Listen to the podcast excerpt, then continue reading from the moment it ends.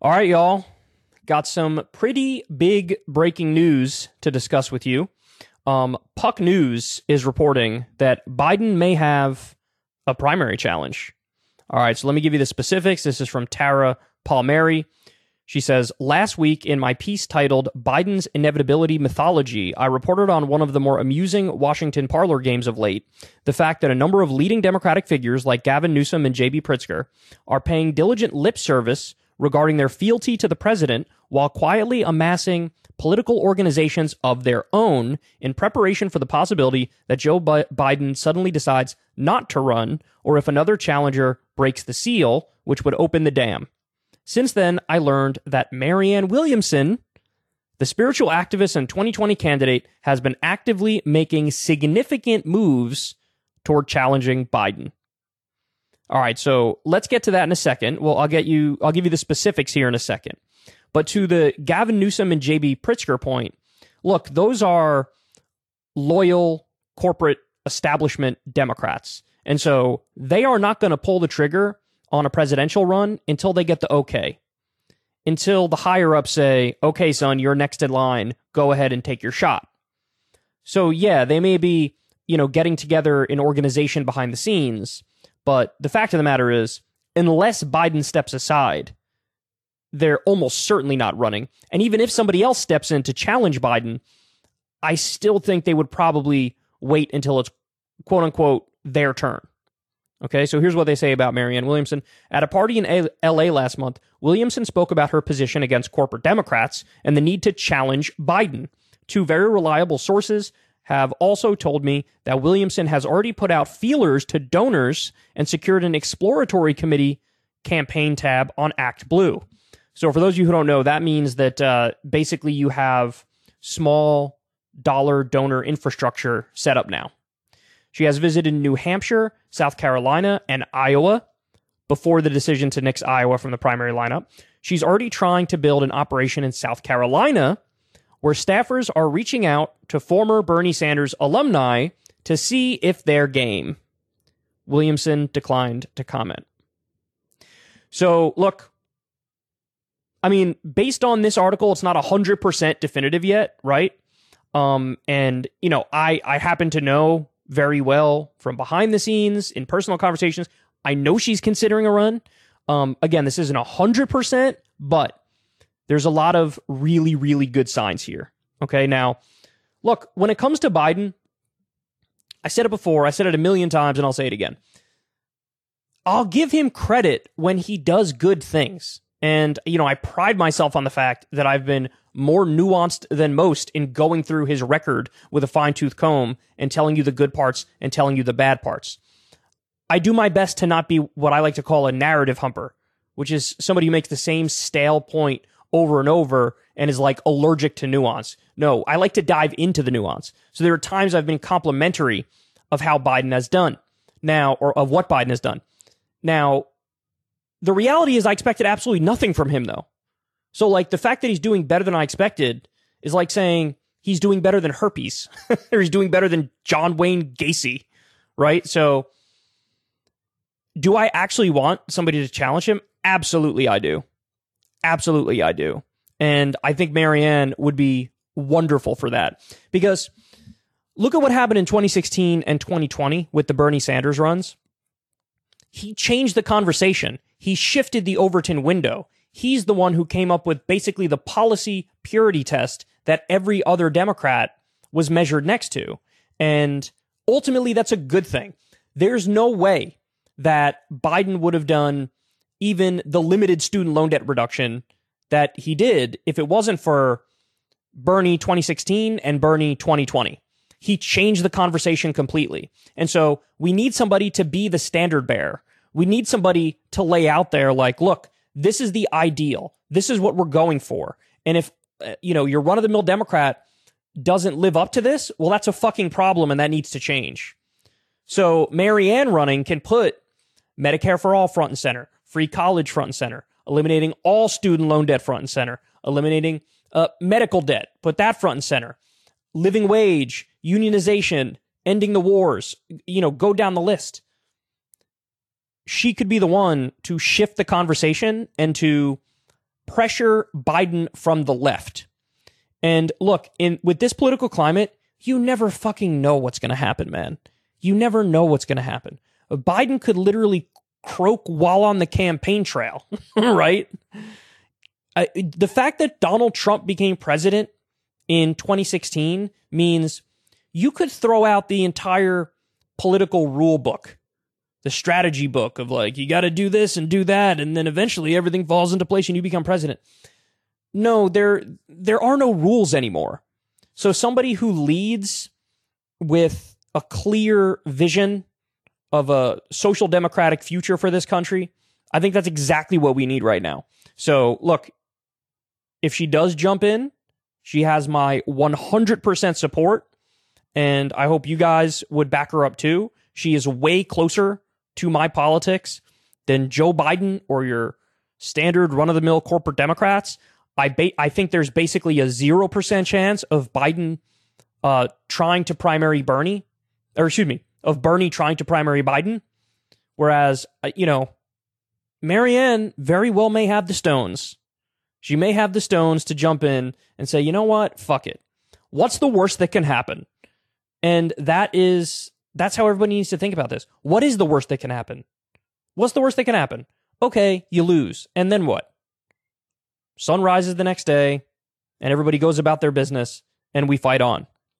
But like if the if the worst that can happen is you lose after you remind everybody about ending corruption and Medicare for all and a living wage and free college and all the policies we need to fix this country. Well, just the fact that those good ideas were given another boost, were talked about more, that alone makes it worth it. So,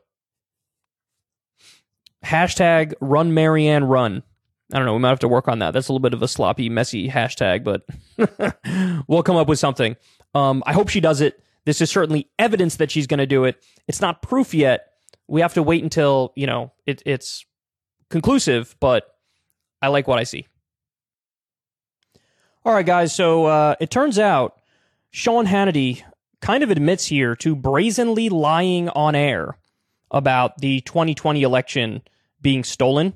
So there's a there's a court case going on right now. The Dominion voting machine company is suing Fox News. I believe they also sued other conservative media outlets because of course they push the bogus narrative that the election was stolen and Dominion argues hey, they defamed us in the process of it. So let's go through this article here. There's a lot of interesting tidbits in here. So um, this is in Vox. They say Sean Hannity's damning deposition in the Fox News defamation lawsuit explained Will Fox News have to answer for its misleading coverage of the 2020 election?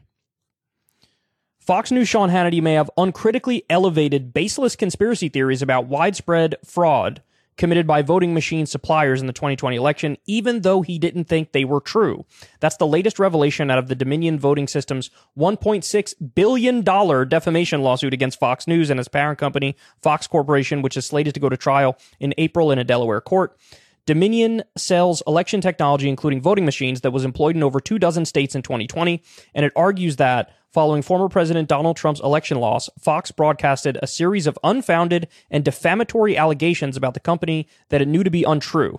In, in the process, Dominion says Fox, quote, destroyed the enterprise value of a business that was worth potentially more than $1 billion. Okay, so let me just state this up front. I think it's total bullshit that we have like any private companies involved in our public election infrastructure. It just seems to me that that's something that should be done publicly. You know, I don't want the profit motive sort of fucking up the purity of our elections. Now, that almost sounds like a joke because our elections are totally impure now in a million different ways, especially with the big money that pours into our elections. But I think you guys get the point. Why should we like contract out to private companies that are for profit something as important as as voting machines. So I don't even like that there are these private, uh, you know, voting machine companies.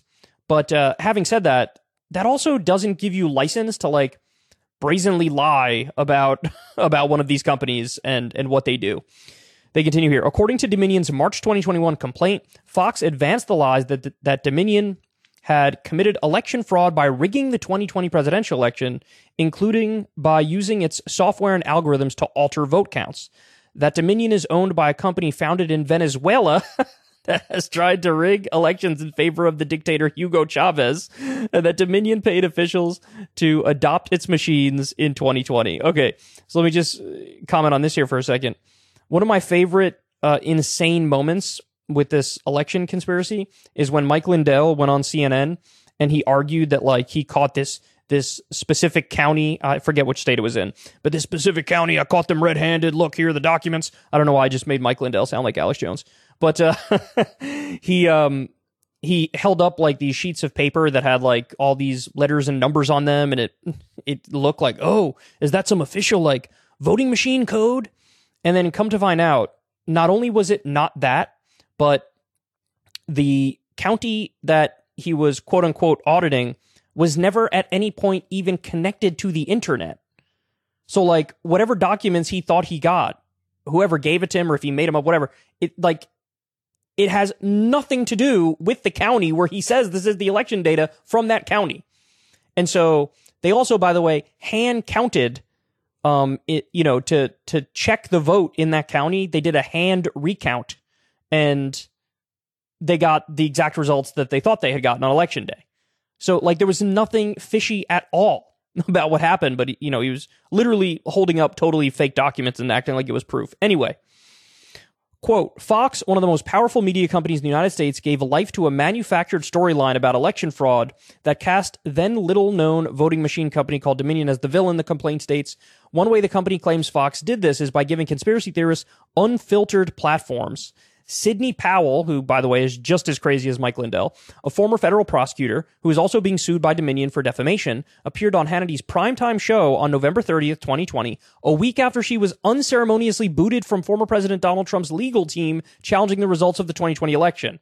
She had also been a guest on Hannity's radio show earlier that day. Quote, there was a whole plot going on and a lot of people involved in this, Powell said on the evening show. She basically accused voting machine companies, including Dominion, of using their machines to, quote, trash large batches of votes that should have been awarded to President Trump and to, quote, inject and add massive quantities of votes for Mr. Biden.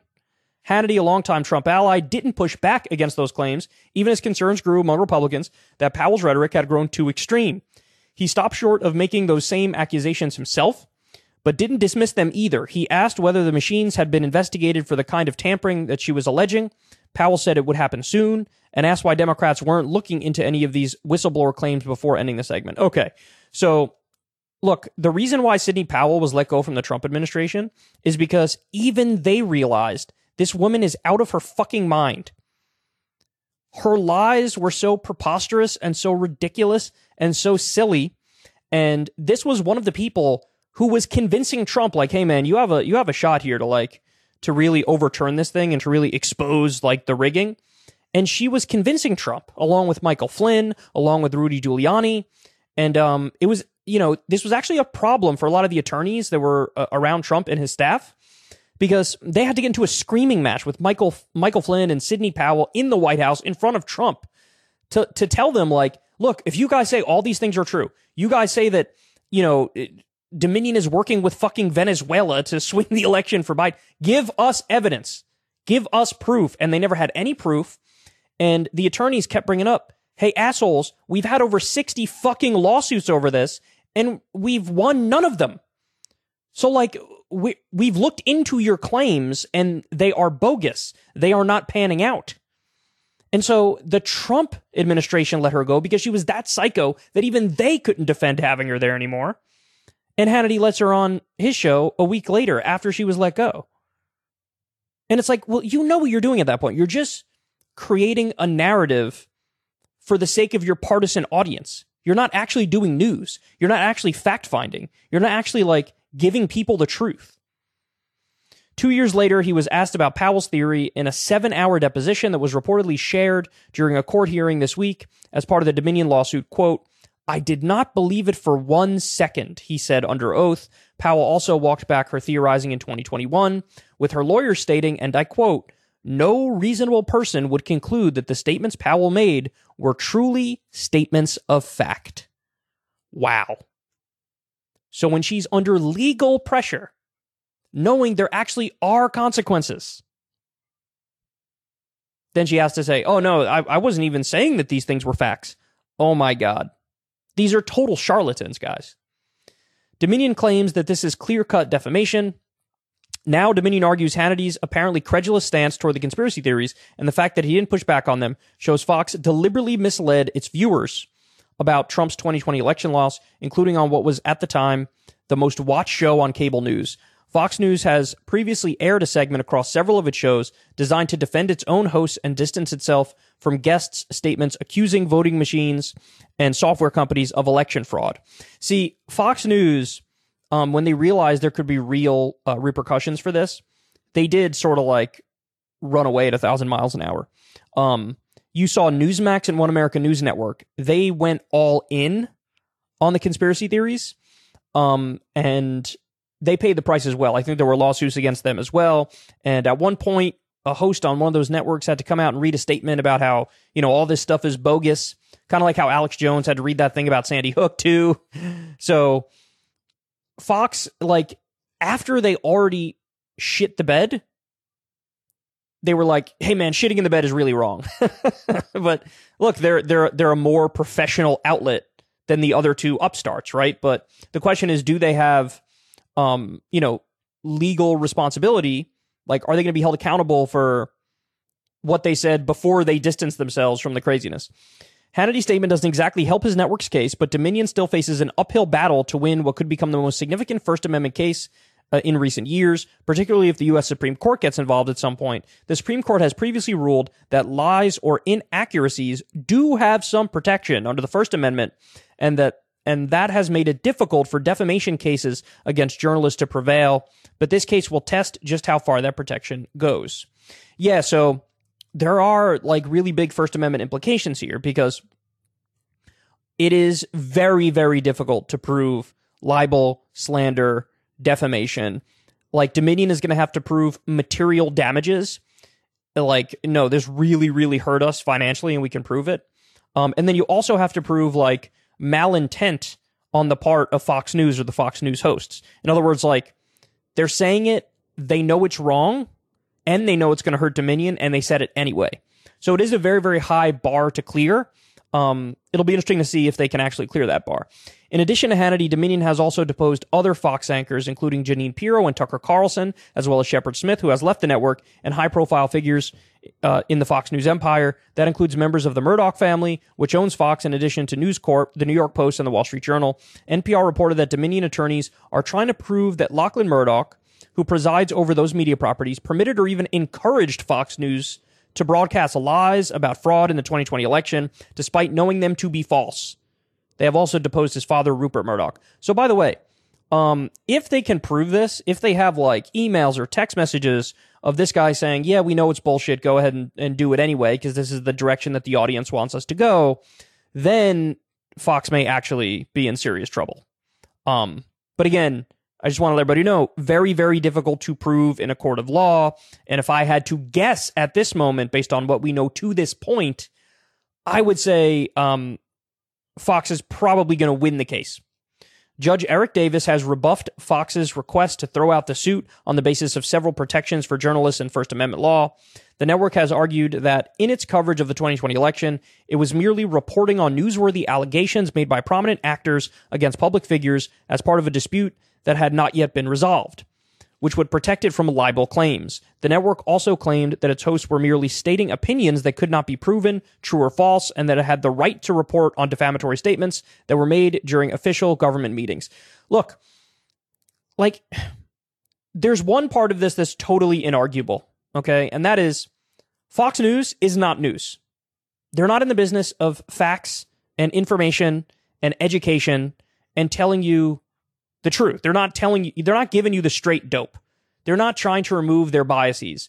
They are, you know, diving in the deep end of their own biases. And so the one part of this that, you know, nobody like this this is totally inarguable. Nobody could say, yeah, they're good at their jobs. No. The question is, does this cross the line into criminality? That's the question. Uh, but just from like a, a sheer news perspective, like Fox News is one of the worst. I mean, it's comical that anybody considers them news. It, it's just it, it's it's disgusting. It, it gives a bad name to news outlets. Now, I'm not saying CNN and MSNBC give a good name to it because they don't. They suck also, just in a different way.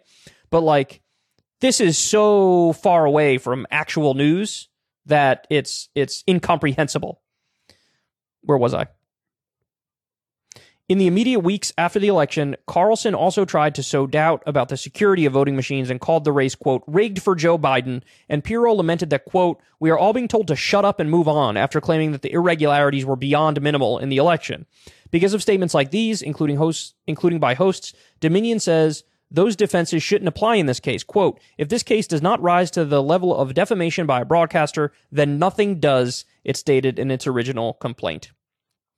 Look, I will say, just from a legal perspective, it is difficult to conceive of like the harm done to a corporation rising to a defamatory level. You know what I mean? Like when you think of defamation, you think of like a malicious statement made on purpose to sort of ruin somebody's reputation, get them fired, or whatever. Like that's what you think of when you think of defamation.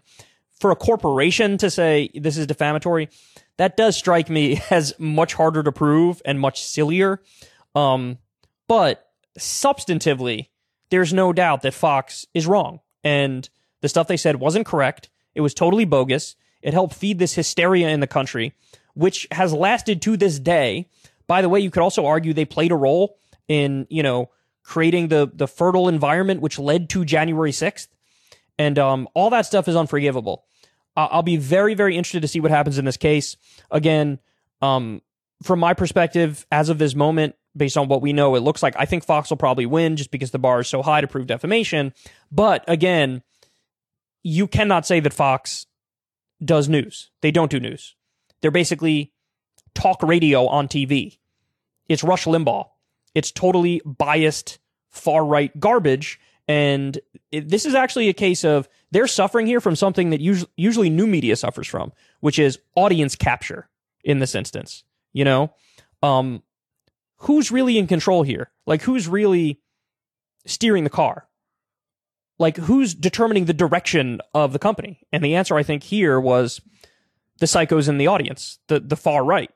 And um, well, they fucked around, and they might find out. All right, guys, you got to take a look at this clip from CNBC. This is crazy. So, Matt Novak tweeted the following It's surreal to watch financial news talk about regular people having money to spend and job security as a negative thing. If you ever needed convincing that the health of the economy is a conspiracy against working people, watch this clip from CNBC that just aired. So, uh, I think this uh, this commentary here nails it. It's astonishing. The like their assumptions about what is good economically and what is bad. Watch this. Yeah, slogging, slogging for the first six months, more slogging. Yes, Joe. Thank you for having me and good morning, everyone. I do think it will be a slog for the first half, certainly of 23. So people who are coming out of 22 with that exhaustion you were mentioning um, should get ready for some more. We think it's going to be a slog for the Fed. We think it's going to be a slog for the markets. You know, Carol mentioned the consumer. The consumer is just really still very strong. They have cash balances at the banks that are 30% above where they were pre-pandemic. Even when you look at the lower income cohorts, they're still 12 to 15% above where they were pre-pandemic.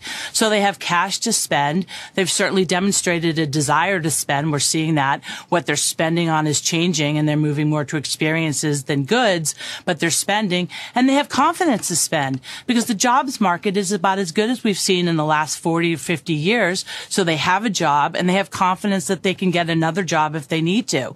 So that's a really tough nut for the Fed to crack when the U.S. consumer is 70% of the economy. And so we think this is going to take time and this is going to be a real slog for the next eight to nine months. Yes, the market is a discounting mechanism and it will look forward, but we're not close to cutting. We're not close to pivot yet. And right now the market thinks we cut in November and that's just too soon.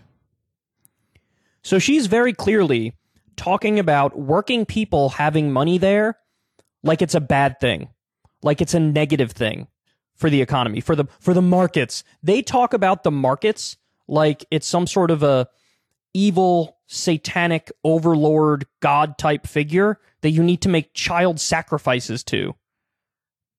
I mean, like this clip was from the fucking Twilight Zone. By the way, we're going to get to in a second what she says about like, oh, you know, people in the middle are actually doing really fucking well now. Like all that stuff is cherry picked facts, which totally misses the overall picture. It's not true at all. People are still struggling. But look at this. She thinks, well, you know, working people are doing really, really well. And man, doesn't that suck for the stock market? Doesn't that suck for the Fed? Doesn't that suck for inflation? Doesn't that suck for the economy? Like, I don't know, man. These people got too much money and they're spending, you know, the, the consumers are, uh, are doing really well and it's not looking good. It's not looking good. It's a tough nut to crack. I think that's, that's, those are the words that she used. This is fucking psychopathic, man.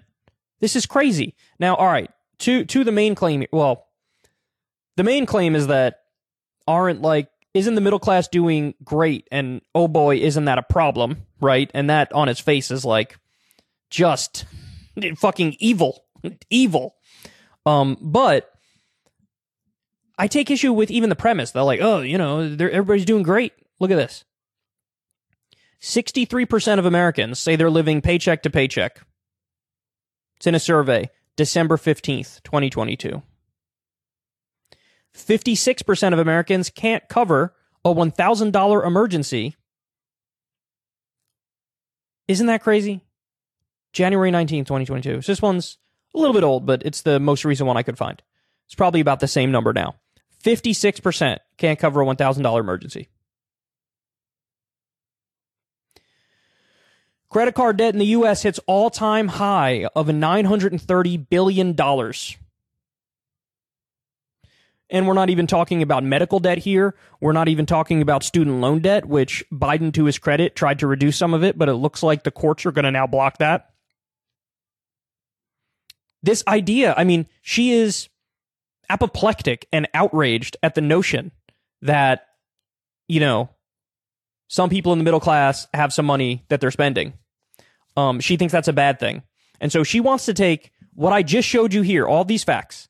She wants to take this fact, this fact, and this fact, and make them worse. Because in her mind, working people are just doing uh, too well right now, and that's our problem. And by the way, just so you understand, this isn't some random schmuck on CNBC and that's it. Uh, this isn't just some like business commentator. No, this is also the position of the Federal Reserve. And the Fed is continuing to jack up interest rates. And the whole reason for them to do that is to induce a recession so they hope they can then in turn lower inflation. They want quote unquote price stability and they're trying to induce a recession, which means kick millions of people um, out of their jobs. They think that's the right thing to do. They think that's what's good for the country. And by the way, I don't even think that their approach to this is the correct approach. Because if inflation is driven more by the supply chain and corporate profits and monopolies, then you're not addressing any of those things. So by raising interest rates as much as much as they are and continuing to do it, we might get to a place where we have stagflation, which is both inflation at the same time you have a, a recession, a stagnating economy. So that it looks like that's what we're going towards because they don't want to address the actual problem because they don't think it is a problem, right? They don't think monopolies are a problem. They don't think corporate price gouging is a problem, even though corporations just hit literal record profits. They don't think the supply chain is the problem. They think the problem is hot labor market. And isn't it terrible that these people have all this extra wealth now? I mean, the middle class is doing too well. That, that that's that's the issue. We got we have to stop that. Man, what a what a fucking psychopathic video that was. Jesus Christ. And they just say this stuff out loud. But you got to understand, the reason why they get away with this on that network is because like, you know who watches CNBC? it's all like top 1% goons, Wall Street types, CEOs, the the people who actually have investments. the people who care more about the stock market than they do their their neighbor, their working neighbor. That's who watches it. So they're preaching to the choir. Really, really crazy stuff. All right, y'all. So the goofballs over at Fox are um, tackling the serious issues this Christmas. And uh, Merry Christmas to everybody out there. Um, this will be this will be a nice little present for you. So this is in Mediaite. America has lost its sense of God. Fox News host hosts fume at Biden because he didn't say Jesus during Christmas speech. All right, so I'm going to play the clip for you, and then I'm also going to play some of the Biden speech for you. I'm not going to go through the whole Biden speech, but I'll just give you a sense of like what was said in the Biden speech. So take note of like how offended they get here, and then you can compare that against the actual speech. Can you imagine being a speechwriter in this White House? I mean, it, it, must be just completely difficult. I mean, okay, did I offend somebody here? Did, is this right? You know, noun? Am I using this right? It's got to be difficult. In this speech, look, if he, if there was a true, honest assessment, if any of us here wanted to change a narrative. All right, just real quick, he is talking about it's hard to be a writer for a Democrat because people get offended at everything, and he's saying this in a segment where they're gonna get offended. You can't do the whole like, ha ha, triggered lib snowflake cooks as you're being the triggered snowflake cuck. I understand his speech from that point, except there was something missing. It was, and I have been a part of this. I choose in this next year to work with the Republicans coming in in the House, and I choose to work with the American people mm-hmm. because I have actually had a part of this. I'm not, and, and I could, you know, if he wanted to go and say, I was. Okay, if his criticism is Biden's not bipartisan enough, he needs to Google Joe Biden because Joe Biden, his whole career has been reaching across the aisle, working with Mitch McConnell, and by the way, doing it usually for Republican priorities. So this guy should love Joe Biden, whether it's the crime bill or the Iraq war. There's a number of right wing things Joe Biden has done bipartisan legislation on. And he's acting like, well, this guy's this guy's very one sided, very partisan. He's not taking any responsibility for himself not the whole part, but I had a part in this. I had a, this famous red speech that you had in Philadelphia. That would have at least we could have sat here and said, okay, okay, I'll give him a two, you know, a little bit of try because he said I'm part of it, but it was completely, you know, let's just all get along. We had you know the fluff and stuff, and then and, and knowing what is going on, knowing what is coming, that's the part here. But not saying the name of Jesus. Look, there are other holidays celebrate, you holiday, but Christmas is the birth of Christ. When we celebrate the birth of Christ, who came and gave us the gift of life, that's what we celebrate. And to take that out is just sad. you didn't even say the word Jesus. You didn't even say the word Jesus. Say the word Jesus. Say it. That was hurting my voice. I was trying that. Imagine. Okay, again, I'm gonna show you the speech in a second. I'll show you some of the speech in a second. But what an amazing criticism! You didn't even say in baby Jesus, good Lord, God, Joseph, and Mary's name. I agree, but Kara, at the end of the speech, mind you, it was the very end of the speech, the president did want to remind people that we don't know what people are going through. There are a lot of people suffering. Mm-hmm. Small acts of kindness go a long way. That is the message of the holiday season faith, family, and kindness. Of course. And it's all connected as well. This division and, uh, you know, not saying the name of Jesus. Okay, so she says, uh, Joe Biden, he's the, the division in this speech. He's being too fucking divisive, bro. He's being too divisive. Joe Biden's too divisive. Joe Biden is sleeping. When he gives a speech, he's he's being so divisive. All right, remember again. Remember that criticism. When James John Adams actually said this Constitution is made for a moral and religious people only, so America's law. Yeah, Thomas Jefferson also said he's the one who came up with the phrase separation of church and state, which he put in a letter.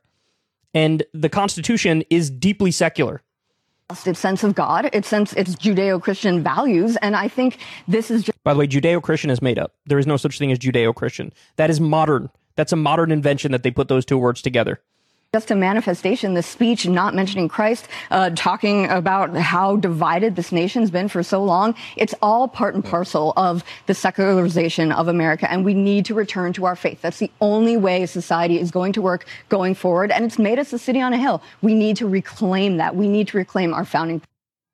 Okay, yeah, we need to go back to our faith. Oh, seventy percent of this con- this country is Christian. Okay, seventy percent. So, oh, we've strayed, we've strayed, we've gotten away from it. I wish I wish we strayed away from religion more. If we did, we might look like some of the social democracies in Scandinavia. They're some of the least religious developed countries on the planet, and they have healthcare for everybody, and they have education for everybody, and they have higher wages. But okay, all right, so you guys get the gist of the criticism. Is divisive, doing a divisive speech. It's divisive, and he doesn't bring up Jesus. All right, so I Google searched uh, President Biden's Christmas address. This is the first video that came up. Okay, this is from CBS News. The volume's a little low on it, just a heads up. Um, but it, it's it you know we can still listen to it. It's not like crazy low. Anyway, so I, I Google searched it. This is the first video that came up, and listen to this. Listen to the first ten seconds.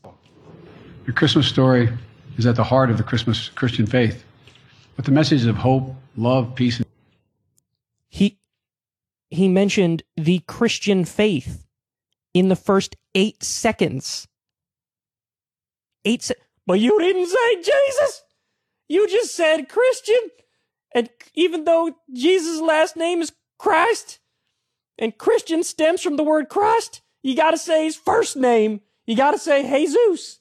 You gotta say that. What the fuck, bro? These people are fucking ridiculous.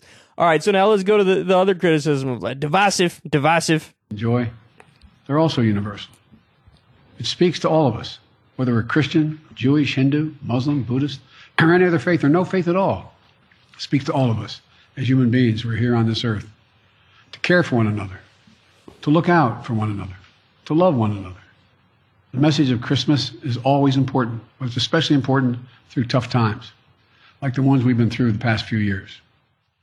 This is literally the least objectionable speech I've ever heard in my life. If you went to an AI bot and said, make a presidential Christmas address, it would just shard out this. It would be this exact speech.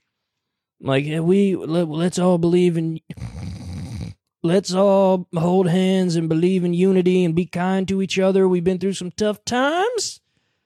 Let's all just get along. The pandemic has taken so much from us. We've lost so much time with one another. We've lost so many people, people we loved. Over a million lives lost in America alone. That's a million empty chairs, breaking hearts and homes all across the country. Our politics has gotten so angry, so mean, so partisan. And too often we see each other as enemies, not as neighbors, as Democrats and Republicans, not as fellow Americans. Uh, uh, uh, okay, literally the opposite of divisive. Let's all come together. Let's all be Americans. Let's all remember the Christmas spirit. I okay. I have many problems with Joe Biden. The substance of the criticism from Fox hosts, call it what it is. They have Biden derangement syndrome, and they have Democrat derangement syndrome. I mean, there's nothing there, and they can't look. They can't talk about real issues. What are they going to do? If Fox News leaned into economic coverage, they would actually lose members of their audience. Because there's plenty of people who watch Fox News who don't make a lot of money, who need a, a little bit of help, who don't have health care, who are struggling. If Fox News leaned into their economic message, it'd be like, let's kick more people off their health insurance. Let's cut more taxes for the rich. Let's deregulate Wall Street some more. Let's give another blank check to the military industrial complex. They can't cover those things, so they don't cover those things. So what they do is Democrat derangement syndrome all day, Biden derangement syndrome all day, and culture war bullshit. He didn't say Jesus.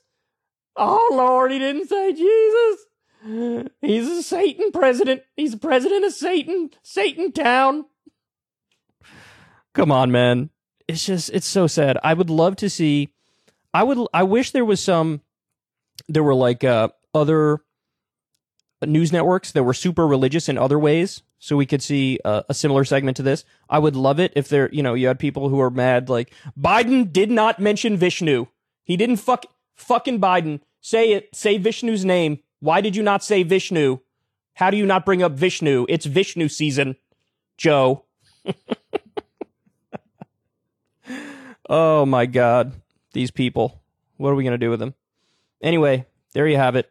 Uh, Merry Christmas, everybody, and uh, enjoy your your dinner with your right wing relatives, where you'll probably have some similar arguments like these idiots we're having here. So we got some more Republican Civil War stuff to talk about here, and this is getting juicy. I enjoy it. Um, so in the Washington Post, Charlie Kirk delivers a warning to the RNC and sparks a backlash. So I find this amazing, man. The fact that a guy like Charlie Kirk can issue a warning to the RNC is amazing.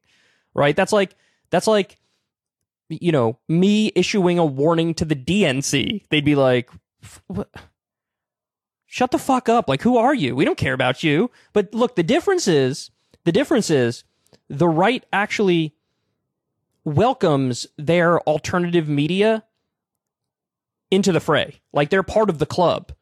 People on the left, uh, like, we are not part of fucking any club. And by the way, just to be fair, we don't want to be part of any club, right? But it would be good if we did a hostile fucking takeover of all these institutions of the Democratic Party and they actually abided, uh, you know, by the will of the people.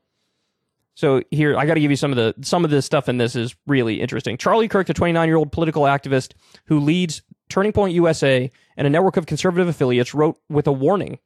In a Monday email to the 168 members of the Republican National Committee, he told them that donors and activists would desert the party unless it changed. The result, he said, would be colossal failure in the 2024 presidential election. Quote, how do we plan to win in 2024 if you so boldly reject listening to the grassroots, our donors, and the biggest organizations and voices in the conservative movement? He asked in the message, which was obtained by the Washington Post. If ignored, we will have the most stunt, stunted and muted Republican Party in the history of the conservative movement, the likes of which we haven't seen in generations. All right, so uh, like right off the bat here, what exactly do you want though, Charlie? Like when we make demands of the Democrats, we are super clear in what those demands are. We want you to fight for Medicare for all and free college and eliminating student loan debt and eliminating medical debt and a living wage and the PRO Act so we get more unions and ending the wars and ending the corruption. Like we're super clear. What exactly, like, what are you angry about, Charlie? Like, the people who you're mad at are like exactly like you in every way in terms of their policy preferences. So, like, what is this? This is just like performative anger. The extraordinary message came in the midst of a bitter GOP leadership contest with incumbent RNC chair Ronna McDaniel seeking to beat back a challenge from Harmeet Dillon, an attorney and committee member from California who has been paid for legal consulting by former President Trump's Political Action Committee among numerous clients. Kirk and his allies have vigorously promoted Dillon, hosting her on various media platforms and staging a straw poll at the recent Turning Point Summit in Phoenix. The email also deepened an internal GOP feud over the party's disappointing performance in last month's midterms, which competing factions blaming one another for why Republicans in key races came up short. Above all, the message showed how Kirk is squaring off with the GOP establishment. He is marshaling his well-resourced network of nonprofit groups, which gained popularity over the past six years with Trump Trump's backing, but demonstrated mixed results in races last month. Many of Kirk's endorsed candidates lost. Foremost among them, Kari Lake. The GOP nominee for governor in Arizona, Dillon served as an attorney for Lake's campaign, traveling to Phoenix for the election. Kirk alerted the RNC members to a new initiative of his group's political arm, Turning Point Action, that would seek to pick off RNC members deemed disconnected with grassroots conservatives. Oh my God, this is glorious. They're they're like going to war with each other, and it's getting ugly, and it's literally over nothing. Charlie goes, "You better you better do the things that we want you to do, dude." The whole party was doing every single thing you wanted them to do in the last election, and you guys got your fucking cheeks clapped, bro. You guys got rocked all of your candidates sucked. Like Charlie Kirk endorse, endorses the more Trumpy candidates, and the more Trumpy candidates are the ones who got obliterated. Doug Mastriano got obliterated in Pennsylvania. Kari Lake in Arizona got obliterated. Blake Masters in Arizona got obliterated. The more non Trumpy candidates, like, say, Kemp in Georgia, he won and he won in a landslide. So, like, what do you want? You got what you wanted and you lost. And now you're like blaming others for the loss and saying, you better listen to us and lose again. Like, what is this? Kirk alerted the RNC members to a new initiative of his group's political arm. Uh, we already talked about that one. He said the effort called the Mount Vernon Project will recruit leaders to serve on the RNC and at the state level who wish to better represent the grassroots. How do you want to better represent the grassroots? What what policy change are you asking for? What do your candidates stand for that the other ones don't stand for? Is it stuff like we need to audit the 2020 election even harder? Is it shit like that? The initiative, which was previously reported by Politico, is funded graciously by donors who are vocally disenchanted with the RNC's members, Kirk wrote. The project brings to the national stage a model of bare knuckled politicking used by Turning Point in its home state of Arizona, where it has worked to purge GOP officials who stood in the way of Trump's efforts to reverse the outcome of the 2020 election. Now the focus is on the race for GOP chair, with Kirk saying at his group's weekend summit in Phoenix, Turning Point Action might remove members of the RNC if they vote incorrectly In delivering his warning Monday to RNC members, Kirk laid particular emphasis on his ties to donors. Quote, In my position, I interact with more large donors than almost anyone in the movement. Oh, I love this. Oh my God, I love this so much. Like, he's bragging about being the most corrupt. Like, I got the most billionaire, decrepit assholes who who are supporting me. And so you guys better listen because all these billionaire assholes are not gonna fucking open up their wallets for you again. Oh, that's so glorious. And by the way, just you know how I mentioned earlier, like this is like me threatening the DNC. Well, now we know why Charlie Kirk feels like he has some sway. Because he's got big money behind him. That's why. And that does buy you sway and legitimacy in the political world. Whereas we make a point, a principled point of saying we don't want to have anything to do with fucking big donors. I get paid, you know, Dylan in his mom's basement pays me five bucks a month to run secular talk. I don't have any fucking I don't have fucking George Soros on speed dial. Like this asshole probably has that whatever the living Koch brothers name number is on speed dial. He advised the GOP members that donors would cut them off unless the party changed. Quote, change how? Okay, notice we're so deep in the article, there hasn't been a single policy thing. There hasn't been a single, like, you know, these conservatives are not as strongly in favor of building the wall, and we are. There's nothing. There's nothing of substance. Quote, in recent weeks, I've spent countless hours on the phone with donors who have told me emphatically that they will not support the RNC in this presidential cycle if things do not change. Change how, Charlie? Can I get one policy thing that this is about? It's not, see, but that's the thing. It's not really about policy stuff. It's just a raw power game. He's like, I want me and the crazies I'm closest to to get elected, not the crazies who are a little more distant to me. McDaniel rejected criticism of her stewardship of the party in a Wednesday interview with Fox News' Brian Kilmeade, arguing, quote, this is Turning Point and Harmeet trying to take over the RNC. Of Turning Point, she acknowledged, they do great conferences, but she said the group's broader impact is questionable. Quote, how many young voters did they register? How many youth voters turned out this cycle? How about the college kids in Arizona? Where are they headquartered? She asked. Kirk replied on Twitter, claiming that his group had logged more than 500,000 volunteer hours this past cycle and contacted more than 5 million voters, among other outreach. Well, guess what, Charlie? If you guys are doing this much hard work and you're still losing, then, um, I don't know, dog. Maybe it's time to go back to the drawing board. Maybe step the fuck aside. Maybe you don't know what the fuck you're doing. To be fair to him, neither does Ronna McDaniel. She doesn't know what she's doing. Neither does Kevin McCarthy. None of these Republicans seem to know what the fuck they're doing because they all have the stench of Trump on them. But again, his main concern is like, don't don't get less crazy, get more crazy. Dillon, for her part, criticized McDaniel's decision to go after Kirk's network. Quote, Turning Point USA is the leading conservative youth organization in America, exactly the kind of activists we rely on and need to motivate, she said in a statement to the Post. It's a puzzling campaign choice for Ronna to go out of her way to attack a large segment of our current and future grassroots uh, volunteer and voting base. So I love this.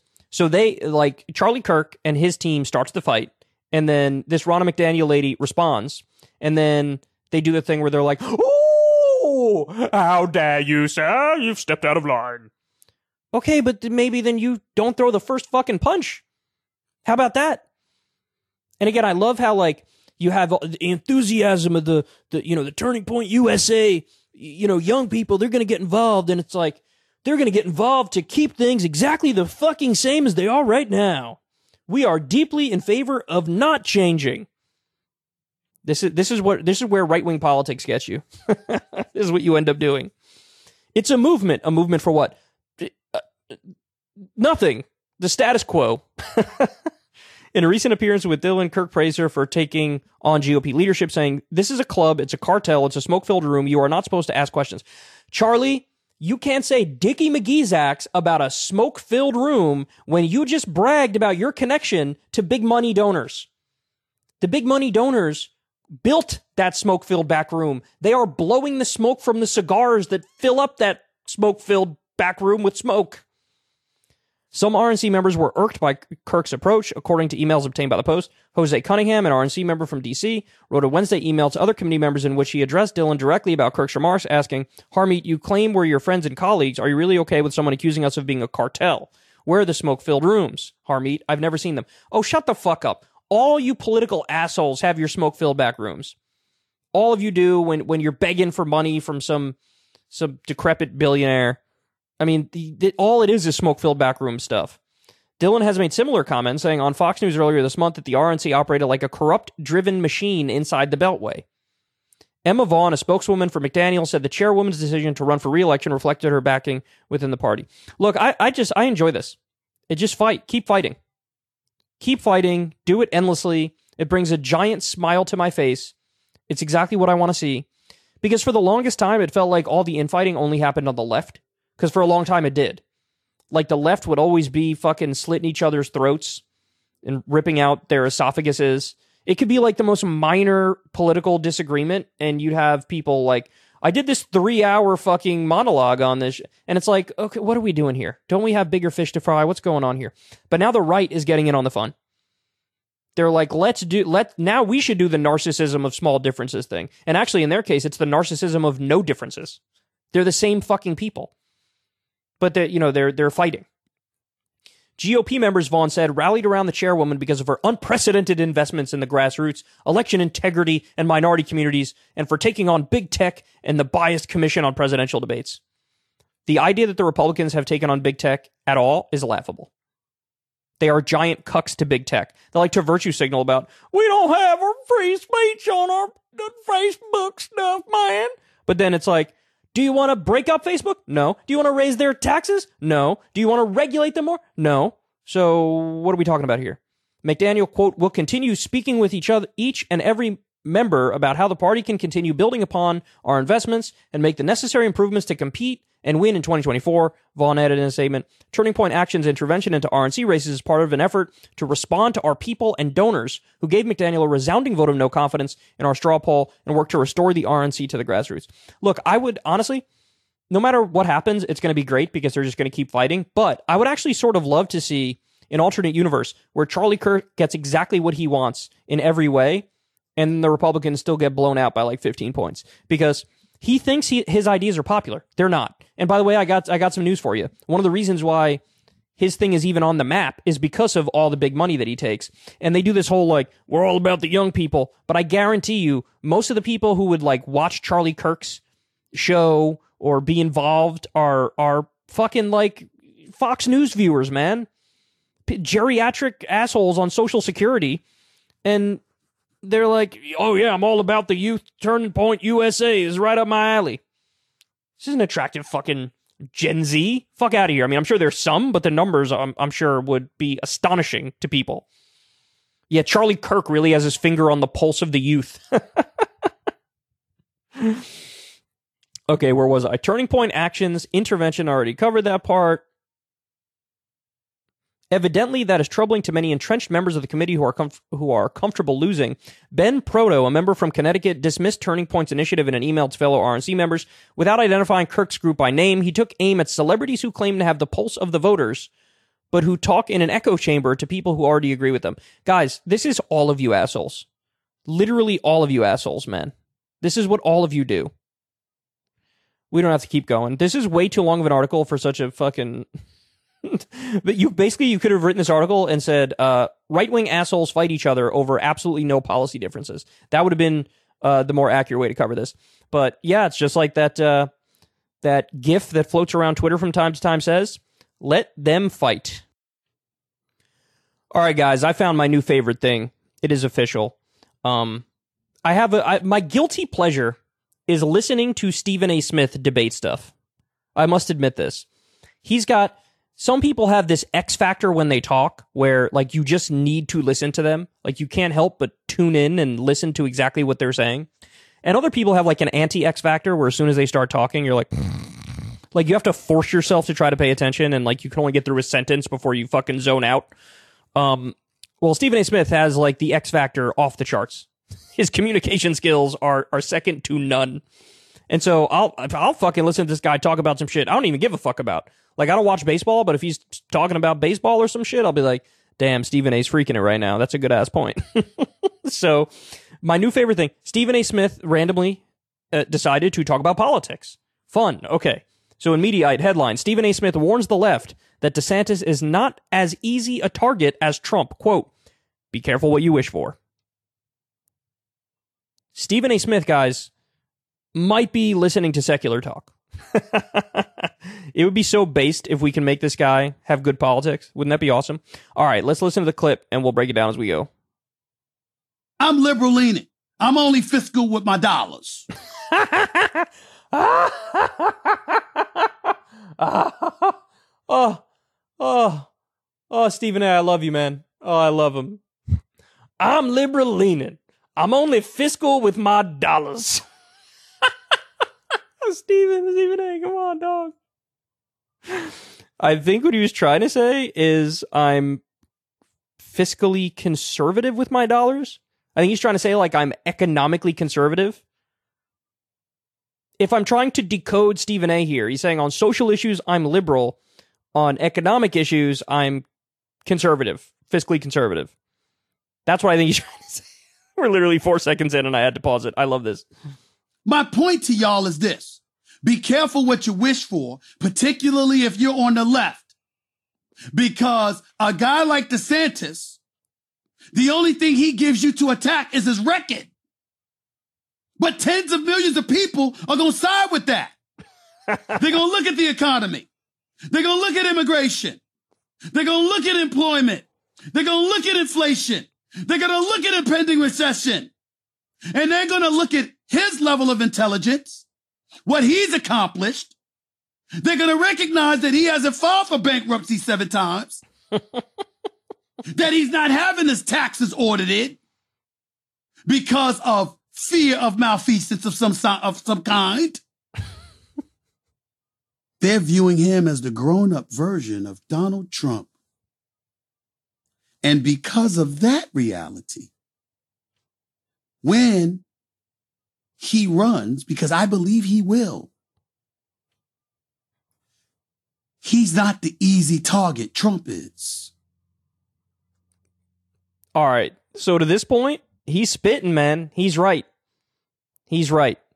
You know, I how many times have I given this rant that there was an era of Teflon Don where he was actually Teflon and it was true. Everything the Democrats tried to do to take him down made him stronger. But we're now past that era. Why? Because all of the evidence shows us we're past that era. He's got a 30% approval rating.